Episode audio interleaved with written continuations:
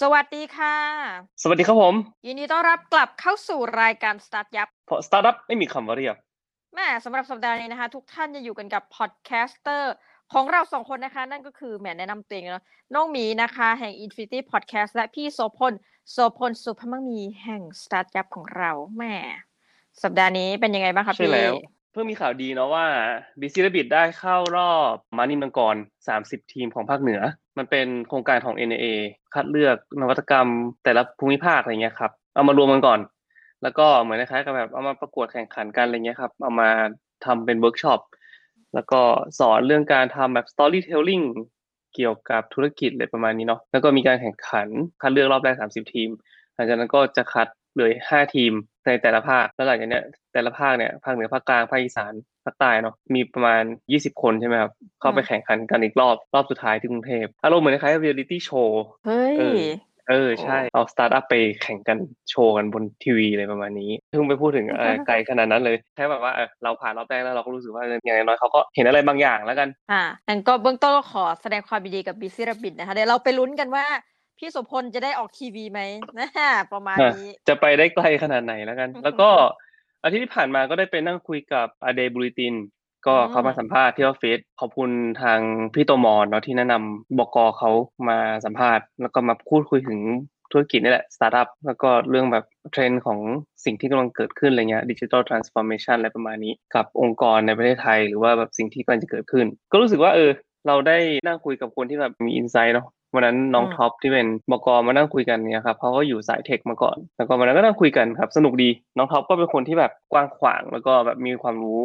ทางด้านนี้ละเยอะอะไรเงี้ยครับ แล้วเรานั่งฟังเรานั่งคุยกันโหก็สัมภาษณ์เป็นชั่วโมงอะนะคะ แต่ว่าในสัปดาห์นี้เราจะมาพูดถึงเรื่องราวที่แหมเราคิดว่าทุกคนน่าจะมีแอปพลิเคชันนี้ติดตัวนะคะพี่โสพลมีแน่นอนนะน้องหมีมีแน่นอน วันนี้เราจะมาพูดถึงเรื่องราวอะไรจ้าพี่โสพลวันนี้จะมาพูดถึง Instagram เพราะว่าวันอืมก่อนน่ะ ตอนที่ไป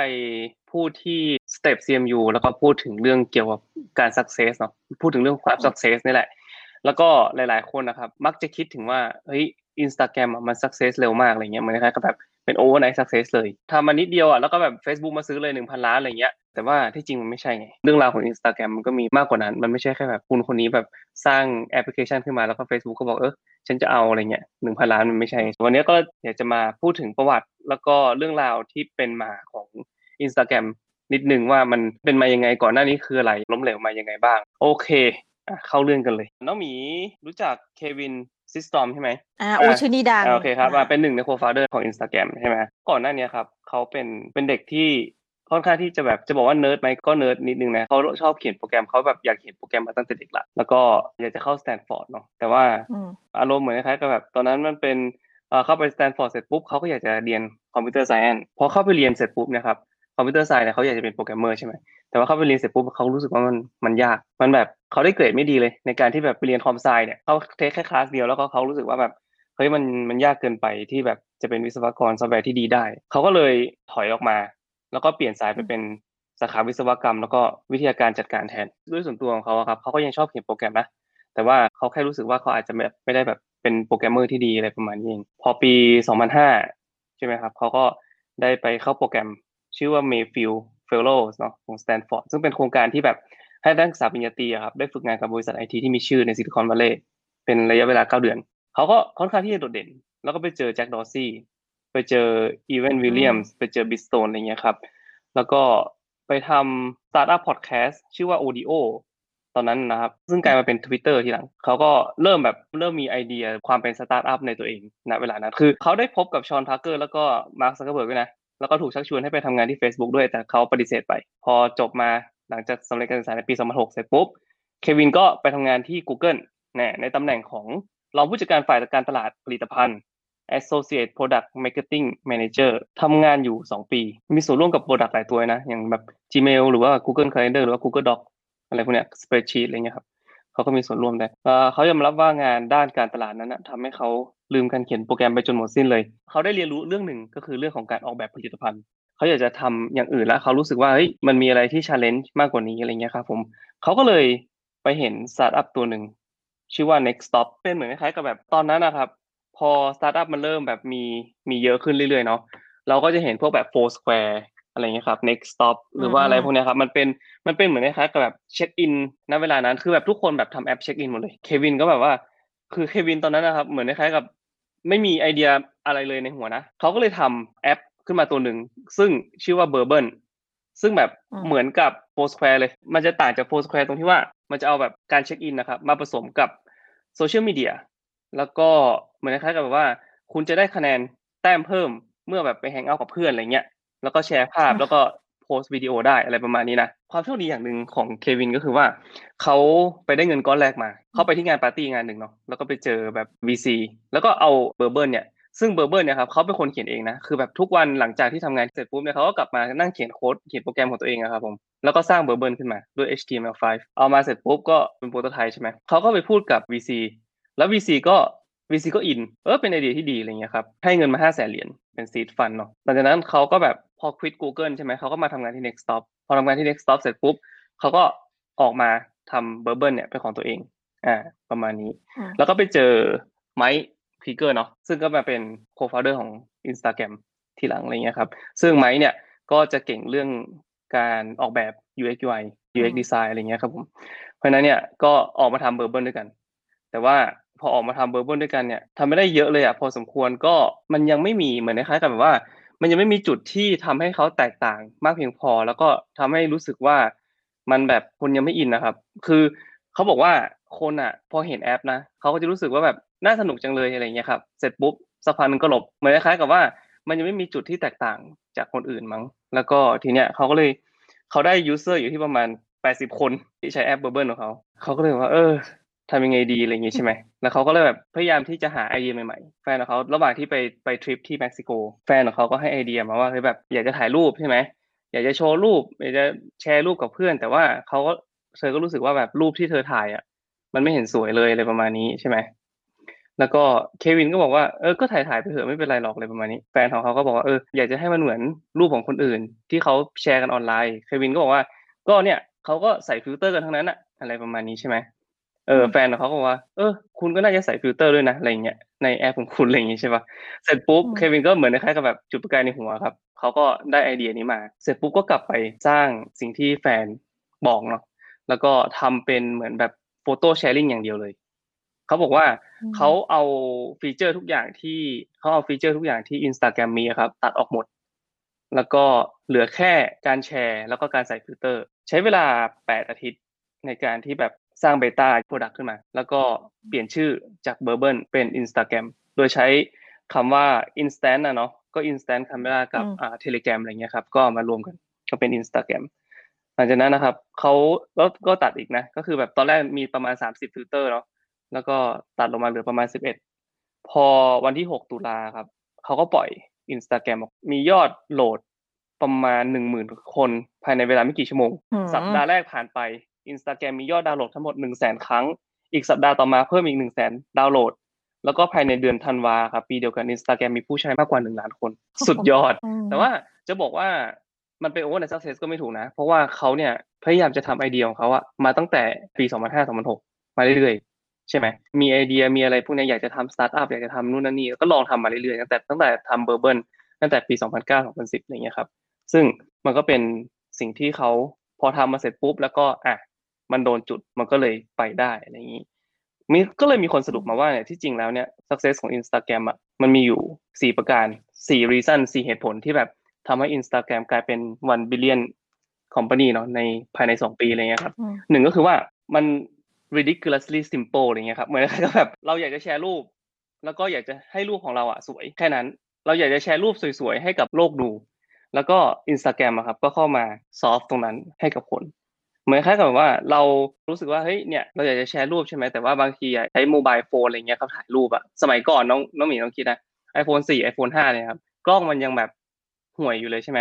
แต่ว่าพอเรา add อืมฟิลเตอร์เข้าไปหรือว่าใส่รูปแบบเหมือนคล้ายกับเรโทรหน่อยๆอะไรเงี้ยครับมันก็ทำให้แบบรูปสวยขึ้นมา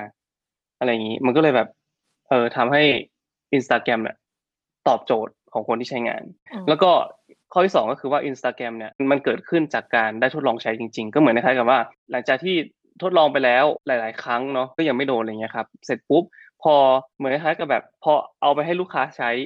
เขาก็เก็บ feedback กลับมาว่า อย่างตอนแรกเนี่ยตอนทำ Bourbon เนี่ยครับเขาก็ไปถามลูกค้าว่าลูกค้าแบบชอบอะไรอะไรเงี้ยครับผมชอบการ check in เหรอลูกค้าเขาบอกไม่ได้ไม่ได้ชอบการ check in แต่ชอบการแชร์รูปอะไรเงี้ยเขาก็เลยแบบเอาสิ่ง feedback เหล่านี้ครับกลับมาจากการที่ให้ลูกค้าใช้จริงๆ ข้อที่สามก็คือ Instagram เนี่ยมันเกิดขึ้นอยู่บน ecosystem ครับอยู่บนระบบนิเวศที่ exist อยู่แล้วณเวลานั้นคือ จะบอกว่าถ้า Instagram มาก่อนโซเชียลมีเดียมันก็อาจจะไม่ work ถูกปะอย่างแบบถ้า Instagram มาก่อน Facebook อะไรเงี้ยมันก็อาจจะไม่ work แต่ว่าตอนนั้นนะ Facebook ก็มีอยู่แล้วถูกไหมพอเราเกิดแชร์เกิดการแชร์ปุ๊บเกิดมี friend ที่แบบ connect กันอยู่แล้วบน Facebook อะไรเงี้ยครับมันก็ทำให้การแชร์กันเนี้ยครับมันง่ายขึ้นแล้วก็มันทำให้แบบเรารู้สึกว่าเฮ้ยมันสนุกเรามีเพื่อนอยู่บนนั้น ข้อที่สี่อย่าลืมนะครับว่าเควินนะครับเขาไป add filter เพราะอะไร เพราะว่าแฟนสาวเขาอยากจะลองแบบ take advice เนาะก็คือเขารู้สึกว่าเออเนี่ยมันเป็นอาจจะเป็นไอเดียที่ดีก็ได้ แล้วเขาก็ไปลองทำดู แล้วก็มันอาจจะเป็นสิ่งที่พลิกอินสตาแกรมเลยตั้งแต่แรกอะไรเงี้ยครับเพราะฉะนั้นเนี่ยอันนี้คือสี่เหตุผลที่ทำให้อินสตาแกรมเนี่ยเป็นสตาร์ทอัพที่แบบกลายมาเป็นหนึ่งพันล้านได้ภายในสองปี มีพนักงานสิบสามคนตอนนั้น เพราะฉะนั้นเนี่ยคนอาจจะแบบคิดว่ามันอาจจะเป็น overnight success แต่ที่จริงแล้วมันก็ไม่ใช่เนาะถ้าสมมุติเราเห็นตั้งแต่ว่าเอ้ยเขาแบบอยากจะทำนู่นทำนี่มาตั้งแต่อยู่มหาลัยละแล้วก็ออกมาทำของตัวเองออกมาทำเรียนนู่นเรียนนี่อะไรเงี้ยครับ แต่ว่าสุดท้ายแล้วมันมาจบที่อินสตาแกรมแต่ตอนนี้ผมก็ไม่แน่ใจนะว่าเขาไปทำอะไรต่อน้องมีรู้ปะจริง ๆ คนเหล่านี้อันนี้พูดกลางๆได้ไหมคือต่อไม่รู้แต่ว่า เราแอบสังเกตคนที่แบบขายอะไรไปอะไรเงี้ย มันจะมีสองแบบเนอะพี่หนึ่งคือพวกที่แบบ ทำต่ออย่างไม่หยุดไปทำโปรเจกต์ใหม่ ๆ กับแบบที่สองคือแบบเอาเงินแล้วก็แบบไปใช้ประโยชน์สาธารณกุศล หรือแบบใช้ชีวิตอย่างที่อยากจะใช้สำหรับหลายคนก็คือแบบไปเที่ยวรอบโลกอะไรเงี้ยแอบเห็นสองแบบอันนี้เมาได้ไหมคืออย่างแซปโปอย่างเงี้ยค่ะ เจ้าของแซปโปโทนี่เชอย่างเงี้ยก็คือแบบเราก็เห็นเขาทำโปรเจกต์อะไรใหม่ ๆ ขึ้นมาเต็มไปหมดเลย หลังจากที่บริษัทถูกซื้อเนาะไปอยู่ลาสเวกัสเหมือนไปสร้างเมืองที่ตัวเองรักอะไรเงี้ยแต่ว่าเออ แก๊งที่เหลืออะไรเงี้ยอย่างที่แบบคนที่ก่อตั้งทวิชที่แบบเงินหารกันไปอะไรเงี้ยก็คือเหมือนกับเท่าที่จำได้คือไม่ได้ทำอะไรมาก แต่ว่าก็แบบใช้ชีวิตอย่างมีความสุขดีเอ็นแล้วก็ทำอะไรที่อยากจะทำเออก็ประมาณนี้ผมว่าผมว่าเควินก็น่าจะเควินกับโคฟาเดอร์ของเขาเนาะก็น่าจะในเดียวผมนะผมว่าเขาไม่ใช่เป็นคนที่แบบว่าอยากจะแบบควิดทุกอย่าง แล้วก็ไปแบบใช้ชีวิตอย่างมีความสุขอย่างเงี้ยแต่ว่าผมคิดว่าเขาน่าจะคงมีโปรเจกต์อะไรที่แบบเขาอยากจะทำต่อ แล้วก็ผมก็ตื่นเต้นนะสมมติว่าเขาจะทำ อะไรขึ้นมาสักอันหนึ่งก็คงแบบเอออยากจะลองดูอะไรเงี้ยเพราะผมเองอะตอนที่อินสตาแกรมเริ่มอะผมก็เป็นหนึ่งในแบบ early adopter เลยอะคือแบบเรียกได้ว่าน่าจะเป็นคนแรกๆของที่แบบ sign up ของ Instagram เลยแล้วกัน ผมรู้สึกว่าเฮ้ยมันสนุกดี คือจังหวะนั้นอะมันมีแอปชื่อว่า Hipstamatic มั้งสักอย่างนั่นแหละ มันเป็นแอปถ่ายรูปแล้วก็อารมณ์เหมือน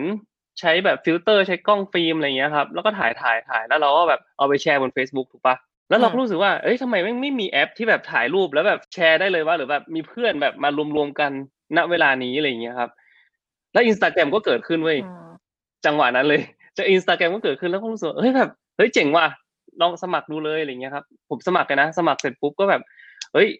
ดีอะไรเงี้ยครับ ก็สนุกแล้วก็รู้สึกว่าเป็นครั้งแรกที่เรารู้สึกตื่นเต้นกับแอปถ่ายรูปแบบ แล้วก็รูปออกมาห่วยๆนะ คือเรารู้สึกว่ารูปมันมันไม่ได้สวยมากแต่พอ add filter เข้าไปรู้สึกว่าเฮ้ยมันเจ๋งดีว่ะอะไรเงี้ยครับถึงแม้ว่ามันจะไม่ได้สวยมากขนาดนั้น มันมีเอ่อ quote หนึ่งที่ผมเอ่ออยากจะให้ฝากไว้ของ Kevin Systrom เนาะเขาบอกว่า If you got an idea, start today. There's no better time than now to get going. That doesn't mean quit your job and jump into your idea 100% from day one. But there's always small progress that can be made to start the movement ก็คือว่า ถ้าสมมติว่าเรามีไอเดียเนี่ยควรจะเริ่มณบัด now นะครับเริ่มณบัด now เลยแต่ว่ามันไม่ได้หมายความว่าคุณต้องแบบลาออกจากงานนะคือ ตอนที่เขาเริ่มอ่าตอนที่เขาเริ่มเบอร์เบิร์เขาก็ยังไม่ได้ควิดงานที่ Google หรือว่าแบบ next stop แต่ว่าเขาบอกว่าลองทำจากจุดเล็กๆก่อน เริ่ม progress เล็ก ๆ แล้วก็ค่อยๆ build up จากตรงนั้นไปอะไรประมาณนี้ครับ คือหลาย ๆ คนชอบมักจะคิดว่า go big or go home เนาะน้องมีเนาะเหมือนคล้ายกับแบบว่า ส่วนใหญ่มันจะ go home นะถ้า go big or go home ส่วนใหญ่จะ go home ทั้งนั้นเลยไม่ค่อย go big เท่าไหร่ go big ส่วนใหญ่ก็คือแบบว่า go big or go home คือ quit my job today พรุ่งนี้ฉันจะแบบทำบริษัทสตาร์ทอัพของตัวเองละอะไรเงี้ยครับ ซึ่งมันเป็นถ้าคุณไม่มีลูกไม่มีเมียมันก็คงมันก็คงไม่ได้เป็นไรหรอกเนาะใช่ไหมเออไม่มีไม่มีคนที่ support อะไรเงี้ยมันก็คงไม่เป็นไรหรอกแต่ว่า ถ้าคุณอยากจะทำสตาร์ทอัพมันไม่ได้หมายความว่าคุณต้อง quit ทุกอย่าง คุณต้องแบบโหทิ้งทุกอย่างในชีวิตเพื่อที่จะไปทำสิ่งที่ตัวเองตามความฝันอะไรอย่างนี้ อ่าแน่นอนมันมีคนที่ทำแล้วประสบความสำเร็จถูกไหมอันนั้นก็ยกความดีความชอบให้เขา แล้วก็อาจจะเป็น hustler ในตัวเองใช่ปะแต่ว่ามันก็มีคนที่ทำแล้วเรียบร้อยไปไม่รอดเยอะพอสมควรเนาะเราก็รู้ว่า90%ของสตาร์ทอัพอะไปไม่รอดถูกปะล่ะเพราะฉะนั้นเนี่ยอาจจะเริ่มเล็กๆก่อน เริ่มก่อนว่าอะไอเดียของเราอะได้เสียงตอบรับเป็นยังไงมีอะไรบ้างที่เราสามารถที่จะทำแบบ MVP อะไรเงี้ยครับ minimum viable product เนาะไป test ตลาดก่อนว่าอะเสียงของตลาดเป็นยังไง อะไรประมาณนี้ ก็เนี่ยครับ อันนี้ก็เป็นไอเดียเป็นความคิดหนึ่งที่เควินเขาเขาพูดออกมา แล้วก็ผมรู้สึกว่า agree กับเขาเนาะรู้สึกว่าเนี่ยมันเป็นคำแนะนำที่ดีสำหรับคนที่อยากทำสตาร์ทอัพณเวลานี้อะคนที่แบบจบเรียนมาใหม่ อาจจะไปทำ full time ไม่ได้หมายความว่าการทำ full time แล้วคุณจะทำสตาร์ทอัพไม่ได้นะ คุณก็เริ่มเออก็ลองลองทำนู่นอืมทำนี่ไป แล้วก็อาจจะลองไอเดียเล็กๆน้อยๆไปก่อน แล้วก็ดูว่าอะมีลู่มีทางที่ที่ค่อนข้างที่จะชัดเจน แล้วก็ค่อย quit มันก็แบบไม่ได้มีปัญหาอะไร หลังจากที่พี่ทักมาเรื่องของเควินซิสตรอมเนี่ยว่าเออจริงๆเขาเพิ่งจะลาออกจากการเป็นเหมือนกับ CEO ของใช่ใช่ครับอินสตาแกรมใช่ไหมคะเมื่อปี 2018 เนาะปรากฏว่าแอบไปดูอินสตาแกรมเขาจริง ๆ เนี่ย ก็ไม่อัปเดตตั้งแต่ May 21 2008 แล้วนะ นั่นแปลว่า เอ้ยเราเดานะเขาคงไม่ทำอะไรจริงๆอะอืมอันนี้แบบรู้สึกคงใช้ชีวิตเพราะเพิ่งจะมีลูกที่ยังอายุอืมไม่มากนักอย่างเงี้ยค่ะ คงแต่ เนาะคงใช่เที่ยควรับแต่เท่าว่าที่เขาดูก็อืมเหมือนตอนที่ควิดเขาก็ไม่ได้บอกเหตุผลนะว่าควิดเพราะอะไรอะไรเงี้ยครับ อ่าใช่อืมก็อาจจะเป็นเรื่องเอ่อแนวคิดหรือว่าแนวทางในการทำธุรกิจหรือต่างๆ ที่แน่นอนเนาะพี่มาร์คเขาก็ก็มีแนวทางของตัวเองอินสตาแกรมอ่าคนที่แบบสร้างอันนี้อืมขึ้นมาเขาก็มีแนวทางของตัวเองอะไรเงี้ยครับ ซึ่งมันเป็นเรื่องของธุรกิจ เราต้องเข้าใจว่ามาร์คซักเคอร์เบิร์กไม่ได้ซื้ออินสตาแกรมเพื่อที่จะมาทำการกุศลถูกปะเขาก็มีอืมในหัวอยู่แล้วว่าเขาอยากจะให้อินสตาแกรมเป็นอะไร แน่นอนว่า มันอาจจะไม่ถูกใจทุกคน ทุกคนอาจจะรู้สึกว่าแบบเฮ้ยมาร์คซักเคอร์เบิร์กมันแบบ เป็นคนไม่ดีหรือว่าอะไรเงี้ยครับ เป็นแบบเป็น robot เป็นอะไรอย่างงี้ใช่ไหมแต่ว่าอืมเราต้องเข้าใจอะเขาแบบเขาทำธุรกิจอะเขาก็ต้องทำให้ธุรกิจอืมที่เขาซื้อมาหรือว่าสิ่งที่เขาไปควายมาเนี่ย มันสร้างเม็ดเงินให้เขาไม่ทางใดก็ทางหนึ่ง ใช่ไหมล่ะ แล้วก็ทางที่เขาชำนาญก็แบบอ่าแน่นอน advertisement เราเห็นแล้วหลังๆมา ตอนนี้คนก็เริ่มเริ่มขายสินค้า product บน Instagram ได้ เริ่มมี advertisement บน Instagram อะไรเงี้ยครับ ซึ่งตอนนี้ Instagram ที่จริง ทำเงินให้เขามากกว่า Facebook ด้วยซ้ำปะถ้าจำไม่ผิด อืมใช่ครับนั่นนะคะ ก็แหมถือว่าเป็นเป็นชีวิตที่ที่น่าสนใจนะ อายุยังไม่มากใช่เลยครัสาบมสิบหกปีเท่านั้นเองแอบตกใจพอแบบไปดูโอ้คือก็ประมาณรุ่นเรารุ่นเราใช่พวกครับเราเราๆเนี่ยแหละเด็กกว่าผมด้วยว่าเด็กกว่าผมง่ายด้วยซ้ำแต่ว่าผมรู้สึกว่าเขาอืมเขากล้าแล้วก็เขาแบบอยากจะลองทำนู่นทำนี่ดูอะไรเงี้ยครับ อืม แล้วก็ไม่กลัวที่จะ take advice แล้วก็เปลี่ยนไอเดียของตัวเองไปเรื่อย ยังไงเราก็เป็นว่าฝากชีวิตชีวิตหนึ่งดูให้แบบว่าน่าสนใจ เพราะจริงๆ พูดถึง Instagram ก็จริงแต่ว่าเราไปโฟกัสที่เควินอืมซิสตรอมเป็นหลักเนอะวันนี้ก็สำหรับใครที่แบบ looking forward to แบบว่าหาแรงบันดาลใจแล้วว่า ถ้าใครแบบอยากเกษียณเร็วอะไรเงี้ย เราว่าอย่างหนึ่งที่น่าสนใจนะ เพราะทำธุรกิจไปแล้วขายแล้วก็ก็อย่างเงี้ยแล้วเดี๋ยวก็ดูว่าชีวิตเขาจะไปทางไหนต่อแต่เราเชื่อว่าไม่หยุดแค่นี้ใช่ครับที่พี่โสพลว่าเนาะประมาณนี้นะคะ ก็ เอาเป็นว่าสำหรับวันนี้ต้องขอขอบพระคุณทุกท่านมากเลยนะคะ ที่อยู่ฟังกันจนจบรายการของเราแหม่แล้วเราก็จะกลับมาเมาส์อีกในรอบสัปดาห์หน้า ว่าด้วยเรื่องราวจะเมาส์เรื่อง tech คนไหนนะคะหรือว่าพูดถึงเรื่องสตาร์ทอัพอะไร แล้วก็อัปเดตชีวิตของการเป็นสตาร์ทอัพณจังหวัดเชียงใหม่ของพี่โสพลนะแต่ว่าสำหรับวันนี้เราสองคนจะต้องขอลาไปก่อนนะคะ แล้วพบกันใหม่ในรอบสัปดาห์หน้าสวัสดีครับผมสวัสดีค่ะ